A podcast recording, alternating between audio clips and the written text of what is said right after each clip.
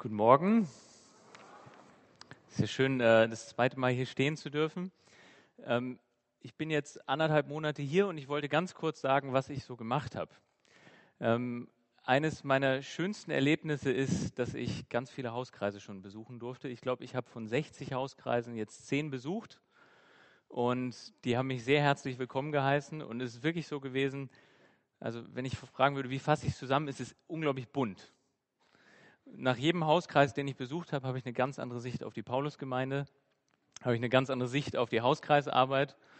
Und bei dieser ganzen Buntheit ist es doch so schön zu sehen, dass in den ganzen Hauskreisen, die ich gesehen habe, wirklich Leben ist, dass da Menschen zu Hause finden, dass da Menschen getragen werden, dass Menschen Veränderungen in ihrem Leben erfahren.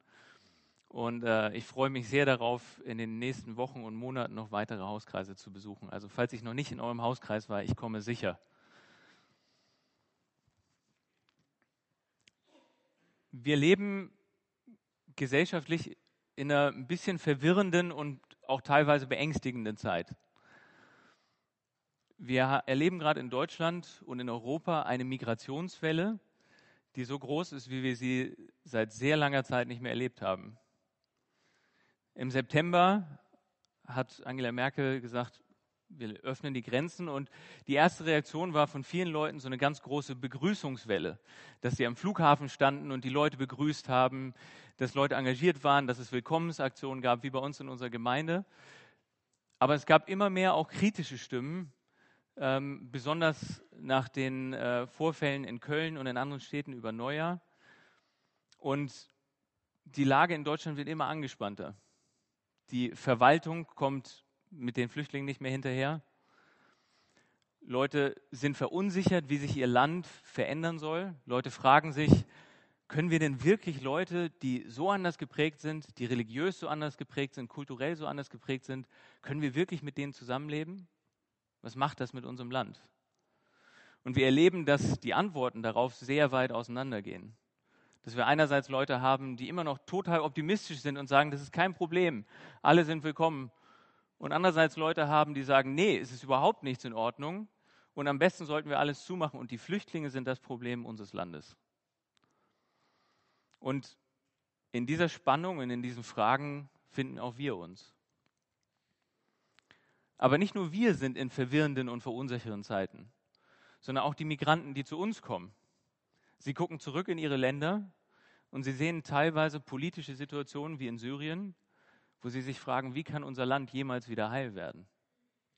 Sie gucken zurück auf ihre Länder, wo die wirtschaftliche Situation oder die gesellschaftliche Situation extrem kompliziert ist. Und dann das Letzte, was mir eingefallen ist zu verschiedenen Zeiten, ist, wenn wir mal in die USA gucken im Moment. Die USA, die mal im Guten und mal im Schlechten auf jeden Fall eine wichtige politische Macht gewesen sind im letzten Jahrhundert. Und wo wir in den letzten Wochen einen Wahlkampf erlebt haben und immer noch erleben, der so skurril ist, dass man sich fragt, was passiert hier eigentlich? Mit jeder Fernsehdebatte wird es populistischer und skurriler und gröber. Und man denkt so, einer von denen soll mal so ein mächtiges Land regieren? Diese Unsicherheit steht, kann man auch statistisch erfassen. Vor kurzem äh, wurde die jährliche Allensbach-Umfrage äh, veröffentlicht. Es steht, immer mehr Menschen in Deutschland haben Angst vor Kriminalität, vor einem Terroranschlag und dem starken Zuzug von Flüchtlingen. Gaben im vergangenen Jahr noch 60 Prozent der Befragten an, dass Kriminalität sie besorgte, fürchten sich laut einer neuen Allensbach-Umfrage 82 Prozent vor der Zunahme von Kriminalität. 74 Prozent haben Angst vor einem Terroranschlag, 73 Prozent fürchten, dass immer mehr Flüchtlinge ins Land kommen. Im vergangenen Jahr hat nur etwa die Hälfte der Befragten die Sorge geäußert, dass das Land durch Flüchtlinge überfordert werden könnte. Natürlich steht uns als Christen in, in solchen Zeiten immer auch die Verheißung und Versprechen Gottes gegenüber, dass er bei uns sein wird, dass er uns versorgen wird und dass er trotz allem einen guten Plan mit der Welt verfolgt. Und gleichzeitig gucken wir uns die Welt an und wir haben manchmal das Gefühl, irgendwie läuft alles aus dem Ruder. Vor 2600 Jahren befand sich das Volk Israel in einer sehr entmutigenden Situation. Nachdem Israel sich über Jahrhunderte und unter verschiedenen Regierungen immer wieder von Gott abgewandt hatte, andere Götter angebetet hatte, nachdem Israel zugelassen hatte, dass im eigenen Land soziale Ungerechtigkeit ein unglaublich schlimmes Ausmaß erreicht hatte, hat Gott gesagt, jetzt ist Schluss. Und ich schicke euch die Babylonier und die Assyrer, die euch aus eurem Land hinausbringen und die euch in Gefangenschaft führen. Und dieser gute Plan mit euch, dieses gute Leben mit euch hier in dem verheißenen Land ist jetzt erstmal vorbei. Israel befand sich also in der Gefangenschaft und fragte sich, ist wegen unserer Sünde jetzt Gottes Plan mit uns vollkommen vorbei? Sind die Versprechen, die er Abraham oder David gegeben hat, vollkommen vergessen? Und in diese Situation hinein spricht der Prophet Jesaja und sagt: Nein, Gott, Gott, Gott hat euch nicht vergessen. Gott war zwar zornig auf euch, aber er wendet sich euch jetzt wieder gnädig zu und Gott sagt zu euch: Ich führe euch zurück in euer Land. Damit kam aber für Israel sofort die nächste Frage. Okay, Gott hat uns nicht vergessen, er will uns zurückführen, aber kann er das denn? Gott, guck dich mal um, wir sind hier in Babylon. Das ist die politische Supermacht unserer Zeit. Wie willst du denn gegen diese großen Mächte, die uns gegenüberstehen, irgendetwas ausrichten? Und der Prophet Jesaja erinnert bei dieser Frage Israel an ihren Schöpfer. Und er sagt Israel, wisst ihr was? Gott ist der Schöpfer, der größer ist als alles andere. Und daher könnt ihr ihm vertrauen, dass er euch retten wird. Wir gucken uns dazu einen Text an aus Jesaja, Kapitel 40, die Verse 21 bis 26. Der Prophet Jesaja hat hier in dichterischer, dichterischer Form geschrieben: Wisst ihr es denn nicht? Habt ihr nichts davon gehört? Ist es euch nicht von Anbeginn an verkündet worden? Habt ihr nicht begriffen, was die Grundfesten der Erde lehren? Er ist es, der da thront über dem Rund der Erde, während ihre Bewohner winzig wie Heuschrecken sind. Er ist es, der den Himmel wie einen Schleier ausgespannt und ihn wie ein Zelt zum Wohnen ausgebreitet hat. Er ist es, der Fürsten in nichts verwandelt und Herrscher der Erde in Armseligkeit versetzt. Kaum sind sie gepflanzt, kaum sind sie gesät, kaum hat sich ihr Stamm in die Erde eingewurzelt, da bläst er sie an, dass sie verdorren. Und ein Sturmwind rafft sie hinweg wie Spreu. Wem wollt ihr mich also gleichstellen, dass ich ihm gleich wäre? fragt der Heilige. Hebt eure Augen zum Himmel empor und schaut. Wer hat diese da geschaffen? Er ist es, der ihr Heer in voller Zahl herausführt, der sie alle mit Namen nennt, vor dem wegen der Größe seiner Macht und der Stärke seiner Kraft kein einziges Gestirn ausbleibt. Das ist das Wort des Herrn. Jesaja sagt hier den Israeliten: Gott ist größer als der Himmel, Gott ist größer als die Herrscher und Gott ist größer als die Sterne. Daher könnt ihr ihm vertrauen. In Vers 22 steht, er ist es, der da thront über dem Rund der Erde, während ihre Bewohner winzig wie Heuschrecken sind. Mit dem Rund der Erde ist das gemeint, was wir erleben, wenn wir zum Beispiel hier an Deich gehen und einfach mal nach oben gucken. Wir merken, der Himmel ist über uns wie so eine Himmelskuppel. So wie so ein Zelt, das über uns ausgespannt ist. Und davon spricht der Dichter hier. Und er sagt, diese Himmelskuppel, Darüber steht Gott, über dem, was ihr so wahrnimmt. Manche von euch sagen, okay, ich gehe da ein bisschen naturwissenschaftlicher ran, dann stellt euch mal die Erdkugel vor. Und dann stellt euch vor, dass Gott über dieser Erdkugel thront und auf alles hinunterguckt. Oder wenn ihr noch naturwissenschaftlicher denkt, dann stellt euch mal das Universum vor. Das hier ist das sichtbare Universum, kurz schematisch abgebildet. Und dann stellt euch vor, dass Gott außerhalb von diesem Kreis ist und runterguckt und alles sieht. Mir gefällt trotzdem das Bild von der Himmelskuppe am besten. Das hat so am meisten mit unserem Leben im Alltag zu tun, finde ich.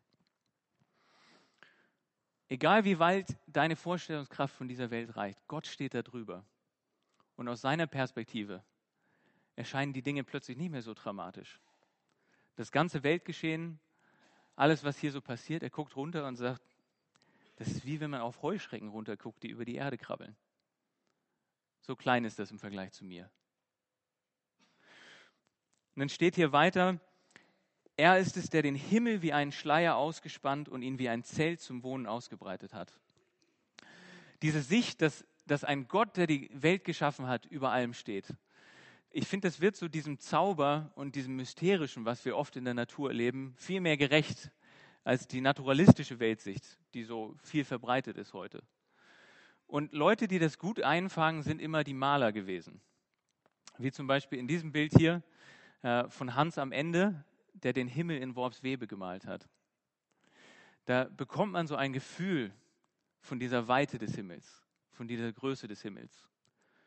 Oder wenn ihr aus Süddeutschland kommt, ähm, dann gefällt euch vielleicht dieses Bild aus den Bergen besser von Caspar David Friedrich. Auch wenn man in den Bergen ist, bekommt man so ein Gefühl von dieser Weite und von dieser Größe des Himmels. Und jetzt sagt der Dichter hier, Israel, diese Weite des Himmels ist für Gott wie ein Schleier. Das ist so leicht. Und diese Weite des Himmels, das ist für Gott wie ein Zelt. Das spannt er zum Schutz wie eine Wohnung für euch aus. Und wenn Gott so groß ist und so über allem steht, sollte er uns dann nicht versorgen können? Sollte er dann nicht für uns da sein können in den Wirren der Zeit? Gott ist größer als der Himmel. Darum können wir ihm vertrauen. Gott ist aber auch größer als die Herrscher. Ich habe eben schon gesagt, Israel war echt beeindruckt vor den Weltreichen, die es zu ihrer Zeit gab.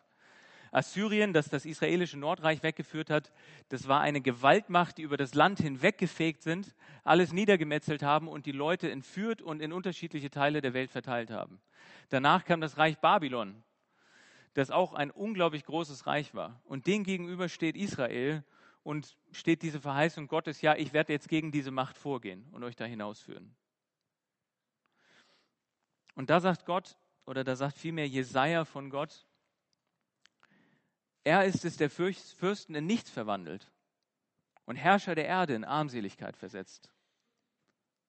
Kaum sind sie gepflanzt, kaum sind sie gesät, kaum hat ihre Herrschaft angefangen. Kaum hat sich ihr Stamm in die Erde eingewurzelt, kaum hat sich ihre Macht gefestigt und ausgebreitet, da bläst er sie an, dass sie verdorren. Da fällt ein Herrscher oder eine Regierung schon wieder. Und ein Sturmwind rafft sie hinweg wie Spreu. Sie sind vergessen. Gott, Gott will diese politische Ordnung nicht vernichten und die Bibel spricht sehr viel davon, dass eine politische Ordnung eine gute Sache ist. Aber dieses Gedicht soll deutlich machen, im Vergleich zu diesen politischen Herrschern, also im Vergleich zu Gott sind diese politischen Herrscher nichts. Die sind wie eine Blume, die aufgeht und wieder verdorrt. Das war so im alten Vorderen Orient, wo Israel gelebt hat.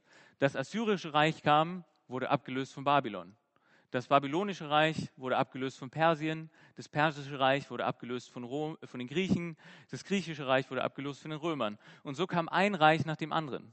Und auch wenn wir in unsere Zeit gucken, dann merken wir, politische Herrschaft ist niemals wirklich von Dauer. Erinnert ihr euch noch an das britische Imperium? Vor ein bisschen mehr als 100 Jahren beherrschte das britische Reich ein Viertel der gesamten Erdbevölkerung. Und heute ist es noch ein kleiner Inselstaat. Und dann sagt Gott, in Anbetracht dieser Vergänglichkeit der Herrscher, wem wollt ihr mich also gleichstellen? Dass ich ihm gleich wäre. Gott, es gibt nur einen ewigen Gott, diesen großen Gott. Und kann man den wirklich mit so Herrschern vergleichen, die kommen und gehen? Es gibt doch nur einen Gott. Es gibt doch nur einen Herrn. Und es gibt doch nur einen Retter. Und er heißt nicht Barack Obama. Er heißt nicht Angela Merkel. Er heißt nicht Frauke Petri. Er heißt auch nicht Klaus Pache. Und er heißt ganz bestimmt nicht Moritz Vollmeier. Und dieser Gott, dieser große Gott, dem können wir vertrauen, dass trotz dieser Auf und Abs der Weltgeschichte, wo es mal so und mal so geht, er seinen Plan verfolgt und er seinem Versprechen treu bleibt, nämlich ich werde einen neuen Himmel und eine neue Erde erschaffen, dann sehnt sich keiner mehr zurück nach dem, was früher war. Kein mehr kommt es noch in den Sinn. Und ich denke, dass es gerade diese Zuversicht ist. Diese Zuversicht, dass wir einen Gott haben, der größer ist als alles politische Geschehen aktuell, die uns frei machen kann zu einem gesellschaftlichen Engagement.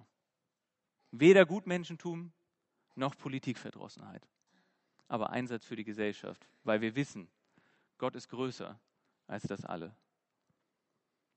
Gott ist größer als die Herrscher. Darum wir, können wir ihm vertrauen.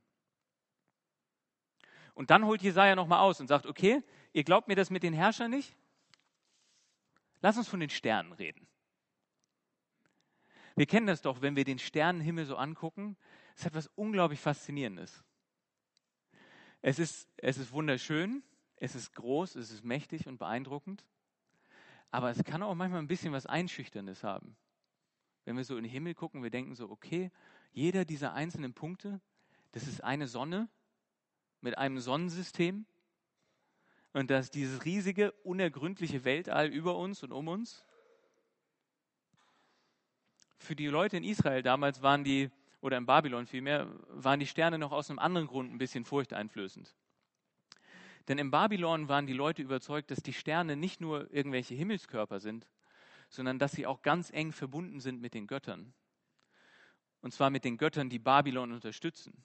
Das heißt, wenn Israel in den Himmel geguckt hat, dann haben sie auch oft gedacht, oh oh, das sind die Götter, die auf Babylons Seite sind, gegen uns. Und dann spricht Gott in diese Situation hinein. Hebt eure Augen zum Himmel empor und schaut. Wer hat diese geschaffen? Er ist es, der ihr Heer in voller Zahl herausführt, der sie alle mit Namen nennt, vor dem wegen der Größe seiner Macht und der Stärke seiner Kraft kein einziges Gestirn ausbleibt. Da sind diese großen, einschüchternden Sterne und der Dichter beschreibt sie hier wie eine Armee.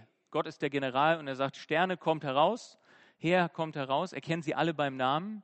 Das bedeutet, er hat Macht über sie. Und er führt sie heraus und nicht einer äh, wagt es nicht zu erscheinen. Oder stellt euch vor, die Sterne sind wie eine Schafsherde, die Gott wie ein Hirte jeden Tag über unseren Himmel führt. Und die Schafe sind vollkommen von ihm abhängig. Sie können nichts ohne ihn. Und es ist ganz klar, wer hier der Chef ist. Der Gott, dem selbst die Sterne unterstehen, der kann sich doch für uns einsetzen. Der Gott, der größer ist als die Sterne, dem können wir vertrauen. Und wahrhaftig, nach Babylon kam Persien. Und im Jahr 538 vor Christus erließ der persische Herrscher einen Erlass und Israel durfte in sein Land zurückkehren. Wir haben diesen großen Gott. Er ist größer als der Himmel, er ist größer als die Herrscher und er ist größer als die Sterne. Und doch, und das ist so paradox, offenbart er seine Macht ganz oft in Schwäche. Der größte Machterweis, den Gott zu unserer Rettung erbracht hat, ist, dass vor 2000 Jahren er in Jesus zu uns gekommen ist und Jesus am Kreuz für uns gestorben ist. Das feiern wir heute im Abendmahl. Und so möchte ich euch zum Abschluss noch einen anderen Text aus der Bibel lesen, wo der Apostel Paulus im Kolosserbrief so diese Größe Gottes und diese Nähe, die er uns in Schwachheit offenbart, ganz wunderbar zusammenbringt. Kolosser 1, Vers 15 bis 22. Er, Christus, ist das Abbild des unsichtbaren Gottes und er steht über allem Geschaffenen. Denn durch ihn ist alles, was im Himmel und auf der Erde gibt, erschaffen worden. Das Sichtbare und das Unsichtbare. Thronende und Herrschende, Mächte und Gewalten, alles ist durch ihn und für ihn geschaffen. Er steht über allem und alles besteht durch ihn. Er ist auch das Haupt der Gemeinde und die Gemeinde ist sein Leib. Er ist der Anfang und er ist als erster von den Toten zu einem unvergänglichen Leben auferstanden. In jeder Hinsicht sollte er der Erste sein. Denn Gott wollte mit seiner ganzen Fülle in ihm wohnen und durch ihn alles mit sich versöhnen. Durch sein Blut am Kreuz schloss er Frieden mit allem, was es gibt, auf der Erde und im Himmel. Es gilt auch für euch. Ihr wart weit von Gott entfernt. Ihr wart seine Feinde und eure Gesinnung zeigte sich in eurem bösen Tun. Doch nun hat er euch durch den Tod seines irdischen Leibes zu seinen Freunden gemacht, um euch heilig, rein und makellos vor sich treten zu lassen.